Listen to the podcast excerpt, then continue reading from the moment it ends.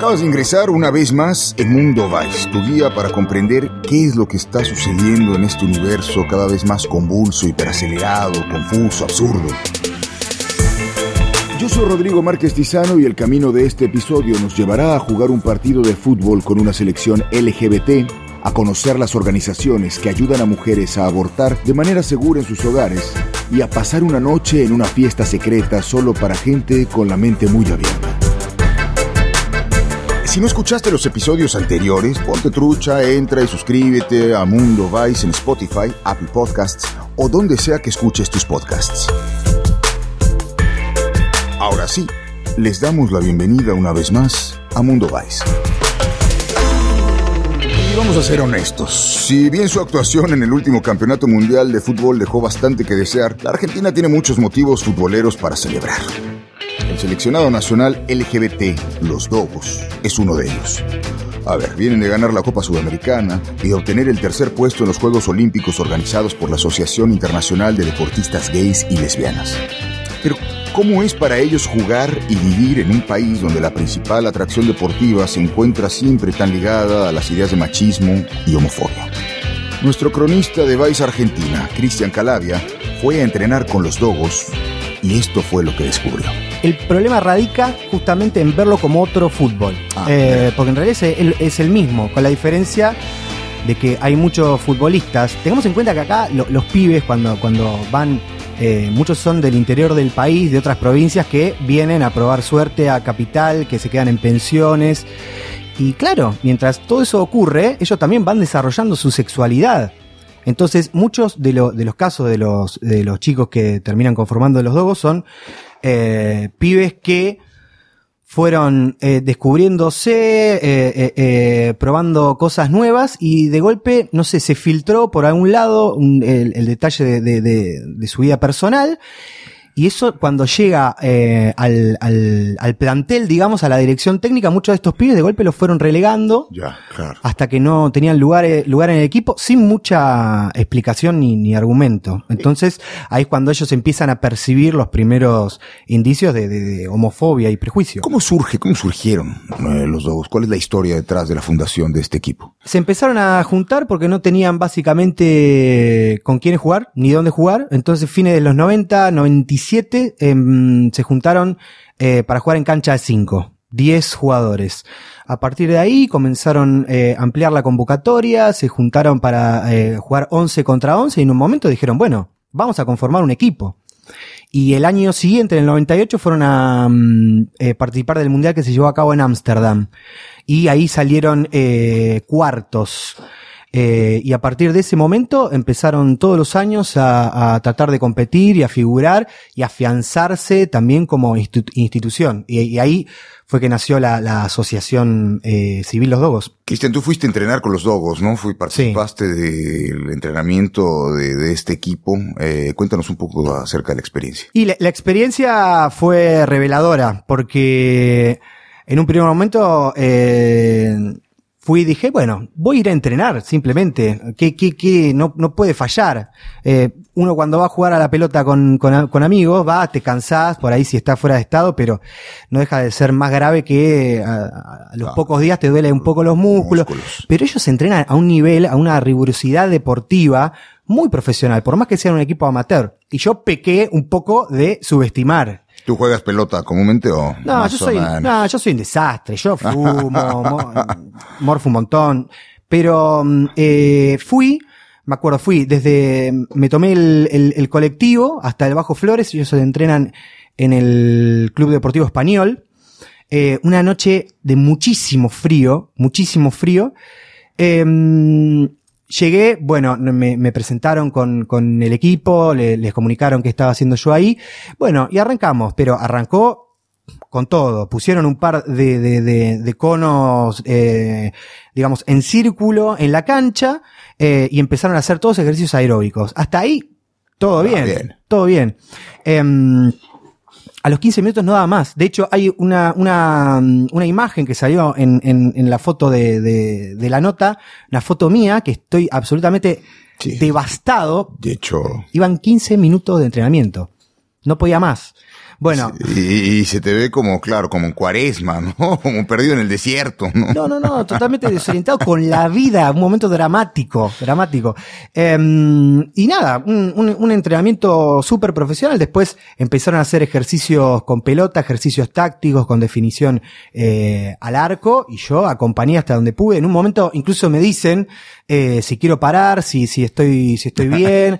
Em, y yo les digo que no, que puedo, seguir tranquilamente. Y en un momento usé la, la, la, la, excusa de sacar fotos justamente para la nota para tomar un poco de aire porque no cambiaba el aire jamás. Termina el entrenamiento más o menos una hora y media de entrenamiento entre ejercicios aeróbicos eh, y tácticos. Hicieron, eh, dividieron al grupo, más o menos había 18 jugadores, que encima ellos venían el día anterior de jugar un amistoso y ese fin de semana se iban a jugar un cuadrangular, porque están haciendo justamente la pretemporada para Francia. Entonces me invitaron a, jugar y a mí me, había tirado el abductor. Pero yo no lo quería decir, porque el gaste que me iba a comer, si yo lo decía. Te iban a, gastar todo. Eh, así, me invitaron a jugar, pero no, no, no. Eh, también utilicé el pretexto periodístico para decir, no, no, voy a eh, agarrar algunos testimonios más para enriquecer la nota. La verdad que no podía más. Me dolía muchísimo el abductor. y fue un partido impresionante. 15, dos tiempos de 15 minutos. Terminaron 2 a 2 este, y realmente juegan un fútbol muy vistoso. Son buenos jugadores entonces. Son buenos jugadores. De hecho, ellos se declaran, acá en Argentina tenemos esto de sos eh, bilardista o menotista, ellos se, se, declaran como menotistas. Ah, son menotistas totales. Menotistas, que poca marca, que van al frente. Eh, sí, mucho toque y posesión. mucho toque y posesión. Em, y hablaste con ellos, ¿qué experiencias te compartieron? Y bueno, por ejemplo, em, ellos tienen muchísima expectativa. Eh, sí se los notó muy confiados de, de, de, de, su capacidad. Lo que contaban es que cuando tienen roces internacionales, sobre todo con los europeos, los europeos tienen a nivel físico, dicen que están un escaloncito arriba, pero que a nivel táctico y sobre todo lo que es manejo con, con pelota a los pies, eh, se siente la, la, la, diferencia. Que los mm. dogos también, eh, ese es, es, su fuerte, es como su ancho de basto. Uno, uno a veces eh, se hace tan difícil a veces vivir en un país como Argentina, que uno sobre todo como periodista, como músico, que, que de golpe tenés que tener como varios kiosquitos para poder subsistir, y hay gente que por su militancia, por sus creencias, incluso por su misma ideología o su amor por el deporte, de, golpe, te, te, demuestran que sí, se puede, se puede, se, se puede y no, no, no, sin dramatismo ni solemnidad. ¿Te quedaste con ganas de fútbol? ¿De saber más sobre la experiencia de Vice con los Dogos y conocer más historias de diversidad e inclusión en el deporte? Pues entra ahora en Vice.com a leerlas.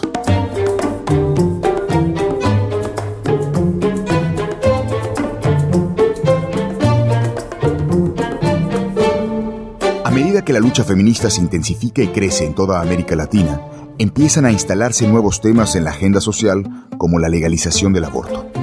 Ante el desamparo del Estado y la imposibilidad de hacerlo legalmente en un hospital público, surgen organizaciones que se dedican a orientar a personas gestantes que no desean continuar con sus embarazos sobre cómo interrumpirlos en sus propias casas. Para conocer esta historia, nos vamos a Colombia. Nos guía la cronista de Vice, Tania Tapia Jauregui.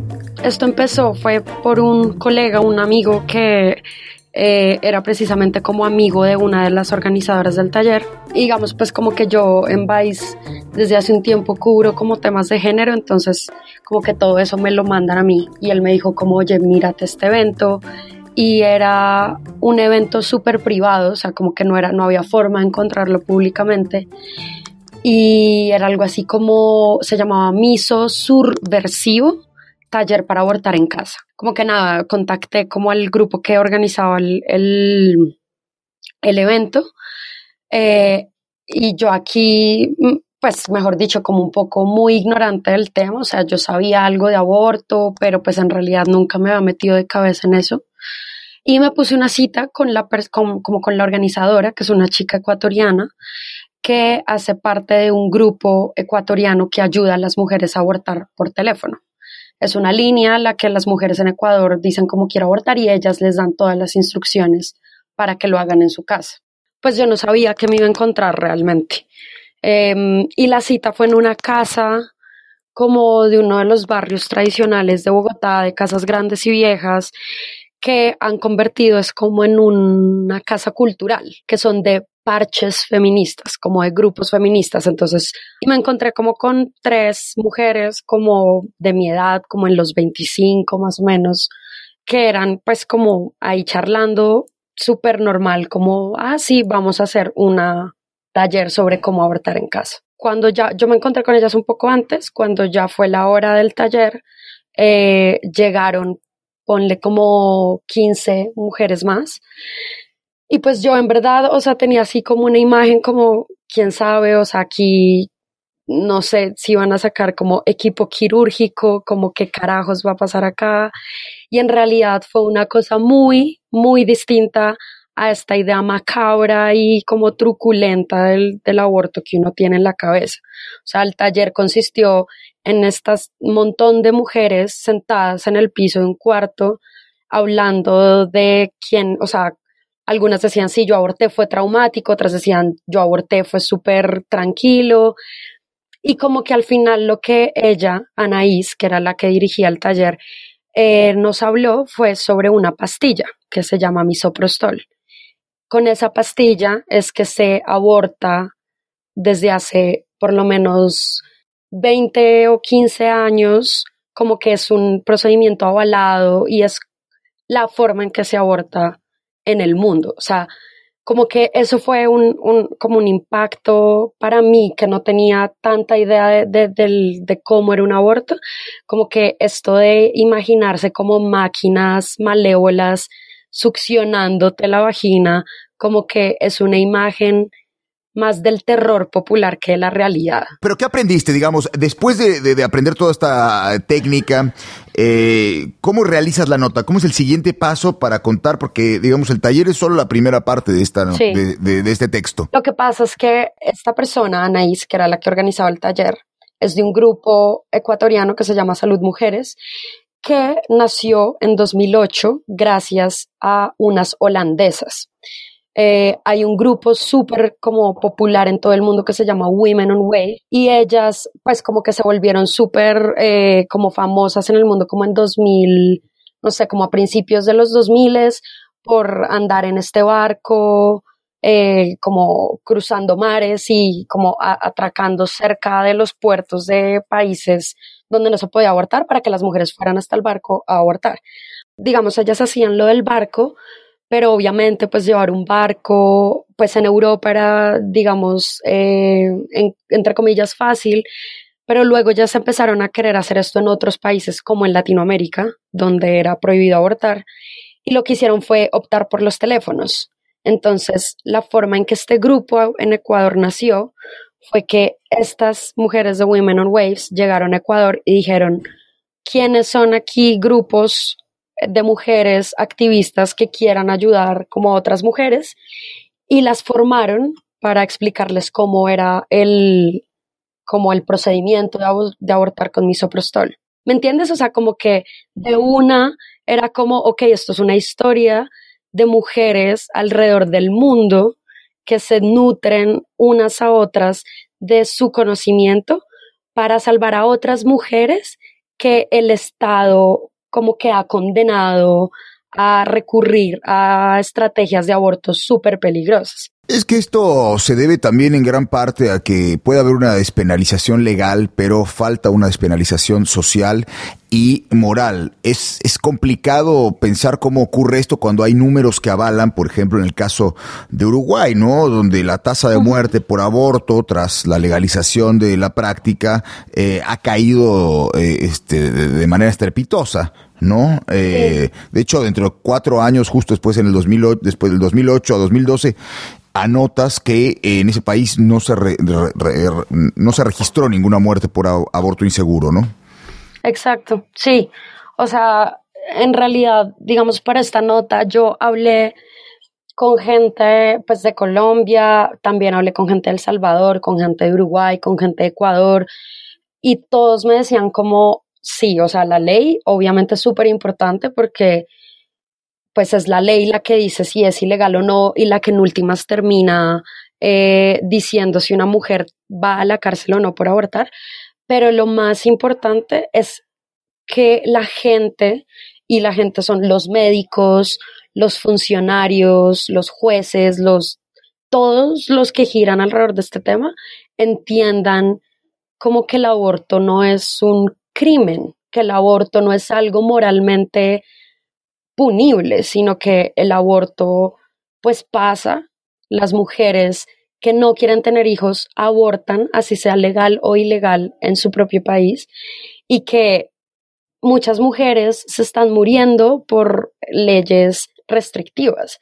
Entonces, el, el, como que el verdadero reto es cambiarle la mentalidad a la gente y pues eso sí es una labor que obviamente ayuda un montón que la suma el Estado, pero también puede ser una labor que parta desde lo individual, ¿no? Desde, desde lo más lo más pequeño. En Argentina es un tema que lleva siendo imprescindible en la agenda desde hace ya algunos años, ¿no? Con una especial fuerza en este 2018. En Colombia, ¿cómo está la situación? ¿Ha llegado, han llegado réplicas eh, de la situación eh, vivida acá eh, en, mucho más en el cono sur? Es, que lo paradójico es que en Colombia ya habría todas las herramientas para tener un aborto libre como que si tú hablas con las organizaciones que hablan de aborto en Colombia, eh, una de las causales en Colombia es si afecta eh, la vida o la salud de la mujer. Y lo que estas organizaciones dicen es que ese, ese, concepto de salud se debe entender como lo entiende la OMS, que no es solo como salud física, que estés libre de enfermedad, sino que tengas eh, bienestar económico, bienestar social y bienestar mental. Entonces, en teoría, si la ley en Colombia se cumpliera tal cual, aquí si alguien, una mujer está embarazada y siente que no está preparada para tener un hijo, debería, por ley, eh, tener acceso al aborto. La ventaja además de la ley en Colombia es que no hay límite de semanas, que si hay, por ejemplo, en países como Uruguay, que es súper libre y donde la, digamos, el aborto sí se hace o sea, como que sí es efectivo el cumplimiento de la ley. Eh, en Colombia no hay, o sea, la ley dice cómo pueden abortar en estos y estos y estos casos, pero no te fija un límite. Eso ya es una ventaja increíble. Lo que sería ideal que pasara y que pues sería el siguiente paso es que se despenalice completamente, ¿no? Que no haya estos tres em, causales, sino que sea que una mujer pueda abortar cuando quiera. Si buscas entender qué está pasando con los avances de la lucha por el aborto legal en América Latina, ingresa ahora en vice.com. La Noche de Buenos Aires es mundialmente reconocida por su amplísima diversidad de fiestas. Podemos decir que hay tantos clubes nocturnos como gustos posibles, pero los más osados saben dónde encontrar su dosis de descontrol. El autor Enzo Maqueira nos cuenta sobre su aventura en la gran fiesta, un evento al que se accede solo con invitación y contraseña, y cuya única condición es tener una mente abierta y un cuerpo dispuesto a borrar los límites. tenía, tenía un nombre, pero es un nombre que no podemos revelar, porque el, problema con la fiesta esta o, su cualidad era la, su condición de clandestina. ¿Y cómo me enteré? ¿Sabes qué? Me enteré creo por las, ah, por las redes sociales, sí, cómo no, ¿no? Por Facebook, que es el modo un, poco vintage, si, me, si, se me permite decir, en el que se, se, hace el scouting de los invitados a la feria, a la feria, a la fiesta. Que algo de feria tiene también, ¿no? Sí, me agradó el grupo y después me enteré que había una página, dije, ¿y esto qué es? Sonaba muy bien el nombre, ¿no? Llamaba automáticamente todos mis sentidos, mis bajos instintos y entré a ver qué había, había unas fotos de, gente en evidente estado de, de festejo carnal y, también psíquico. Y dije, bueno, esto está buenísimo, quiero estar ahí. Según me dijeron, eh, hacen averiguaciones, le preguntan a algunos conocidos, che, por supuesto los que te tira Facebook. Creo que tuvo todo que ver este. Todos por ahí, por el algoritmo. Efectivamente, el algoritmo hizo que un día terminara viendo una crónica en la revista sobre las fiestas. ¿Y estas, estas fiestas se, se, se, se siguen haciendo? Mira, como lo último, yo después de que salió la, la crónica, como suele suceder, que me cortaron el vínculo, ¿no? Porque uno suele revelar aspectos escondidos, que incluso cuando en ese momento se acepta revelarlos, porque la gente cuando uno la va a entrevistar suele decirte todo, mm. contarte todo, después cuando aparece publicado ya no les gusta tanto. Y suele contarte todo. Luego luego cuando les dices voy a publicar todo, te dicen sí. sí y después hay una tercera instancia cuando lo ven publicado, cuando lo ven hecho carne, ¿no? Cuando lo ven materializado, que ya no es lo mismo, ¿no? Verse eh, frente a ese espejo, ver una, una, un reflejo sólido de ti. Así es, y sobre todo en estos temas que tienen que ver con la sexualidad y demás, la gente a veces no siente que no está reflejada como le hubiera gustado, como quiere que los demás la miren, o que simplemente, nada, no quiere exponerse una vez que se, que se expone, no es como cuando uno tiene sexo y después se arrepiente, ¿no? Pero bueno, te arrepentí después, no antes. Eh, ¿De qué va la fiesta? ¿Cuál es el etos? ¿Cuál es el, el, el, patos de esta, de esta celebración? La idea es que sea un ambiente de, de diversidad y de, y de celebración de, de las cuerpas, te diría, no de los cuerpos, sino de las cuerpas, porque el tema de lo inclusivo desde el lenguaje y de las prácticas sexuales tiene mucho que ver con, con esta fiesta.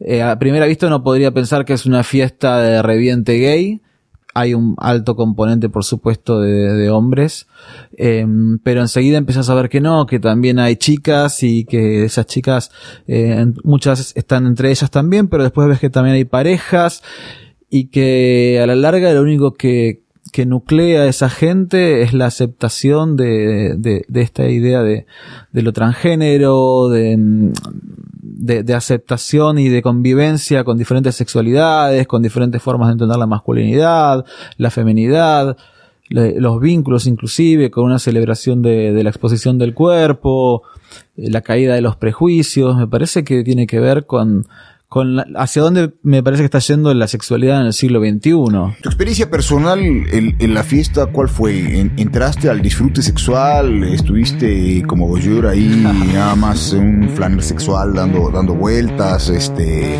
¿Entraste, te divertiste, encontraste conocidos? Cuéntanos un poco. ¿Uncensored o no? Eh, no, va, por favor, faltaba más, dale. Eh, bueno, a ver, hay algo que no dice en la nota, es que yo fui acompañado efectivamente, porque que necesitaba alguien que sacara las fotos. Entonces fui con una amiga.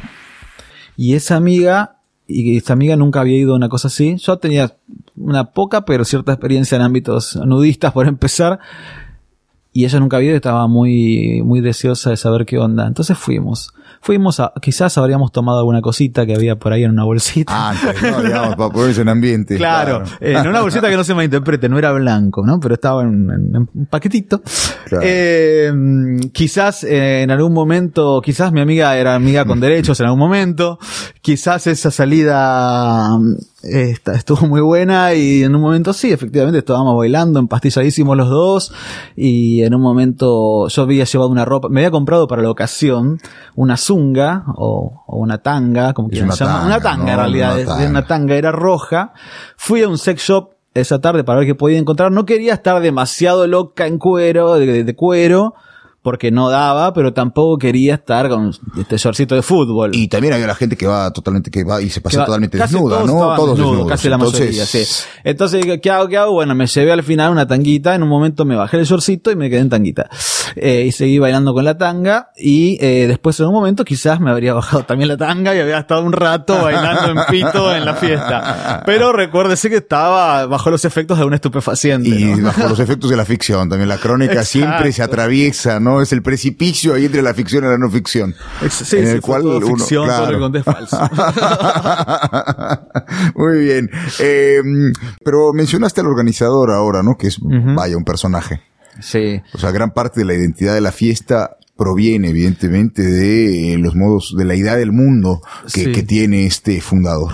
Sí, proviene de un joven más o menos de, de nuestra edad, por el final de los 30 o a principios de los 40 quizás, em, de barrio, de, un, un punky de los, de los 90, que él mismo dice se, se peleaba con todo el mundo y por cualquier cosa que en algún momento se dio cuenta de que juntarse en la plaza a tomar birra y dejar que pase el tiempo no era suficiente. Eh, entró una vez al paracultural y a, toda la movida, la movida interesante y under de, de, de esa época, a Porco y demás y que ahí se le abrió la cabeza a otro lado. Y mantiene eso de punky por un lado, pero por otro lado es un, una persona que emana amor, o, o, por lo menos parte de su discurso tiene que ver con esto, ¿no? Con el amor y la convivencia y demás. Aunque tenga sus contradicciones. Eh, ¿Es una práctica recurrente este tipo de fiestas en Buenos Aires, Enzo? Tanto como recurrente no, pero hay mucho más de lo que la gente cree, me parece. Hay diferentes ámbitos.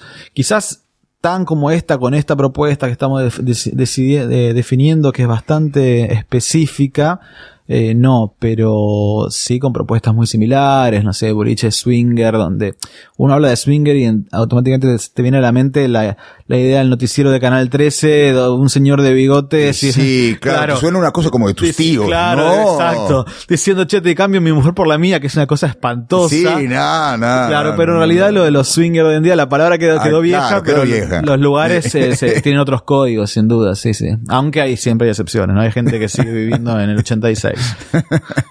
bueno, ¿y qué, qué, fue, digamos, eh, volverás a una de, de estas fiestas ahora que te levante el castigo el señor Gatsby? Eh, quizá ahora que salga esto. No, sí, puede ser. Ahora no sé si va a ser mejor o peor. no sabemos, quizá estamos este, resarciendo, ¿no? Puede ser, este, puede ser. Otro, otra injuria ficticia. Puede ser, sí, volvería, pero en realidad hay algo que aprendí en esa fiesta, que es un lugar donde evidentemente uno aprende cosas, es que... Más vale. tal cual. Y también tiene que ver con que estuve hablando con una amiga que sí, viste en la crónica, hablo de unas amigas que están ahí, que me dijo algo que fue re interesante, que es que ellas a partir de la de, esta fiesta, cada vez que hacían una fiesta entre ellas, un cumpleaños, lo que fuera, trataban de llevar la fiesta con ellas. Entonces, quizás no dependo tanto ahora de ir a un lugar donde suceda, sino que intento que suceda, ahí donde esté. Hasta el momento no tuve tanta suerte, pero creo que voy bien encaminado y que a la larga la gente se va a copar, ¿no? Claro, quizá la fiesta se, se, distribuye en semillas, ¿no? Que van germinando en distintos hogares y distintos galpones. Me gusta pensar que una maceta que cultivo día a día. Todavía no bueno, nada, pero... Hay que, hay, hay, hay que echarle agua y mantenerla a la sombra. Así es. ¿Quieren conocer la historia completa de la noche de Enzo en la gran fiesta? Pueden encontrarla en vice.com.